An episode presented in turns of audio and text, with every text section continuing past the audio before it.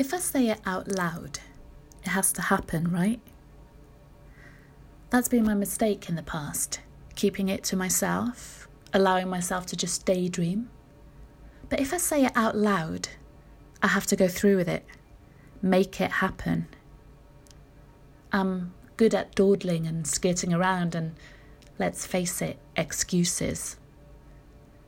Nothing will change unless, well, unless I change it. And I'm running out of excuses. Maybe running out of time. So I choose my most skeptical friend, the one I think will laugh the loudest and convince me that I'm going insane. I drag her out for a drink. Only she doesn't laugh.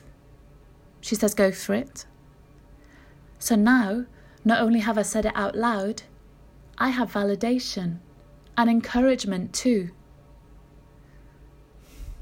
I'm stuck, agitated, biting at the bit, needing to do something, go somewhere, anywhere.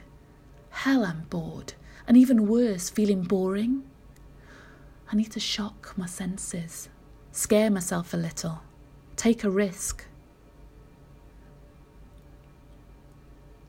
I'm in my favourite Japanese restaurant. And over a bowl of steaming ramen, I'm thinking, Japan.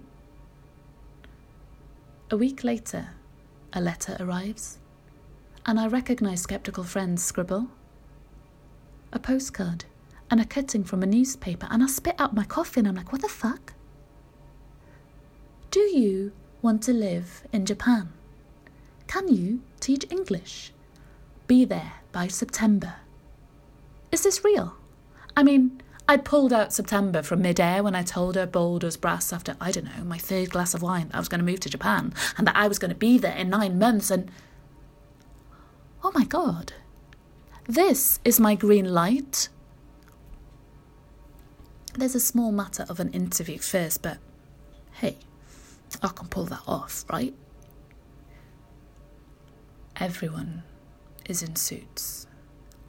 Grey suits. I don't own a suit. I'm in blue. Bright blue and purple. Purple with a splash of pink, neon pink, and, you know, yellow shoes with pink bows. I'm sweating, squirming. He's frowning at me, the big boss guy, and he's asking me in front of everyone, like 30 of the suited ones, What possessed you? What possessed you to come dressed like that? The kids in ill fitting suits are sniggering. Me? I don't own a suit. I'm an actor. I don't usually do interviews, I do auditions. I try and dress the part or the part I'm up for, you know. As this is a teacher position, teaching young children, I thought I'd dress the part.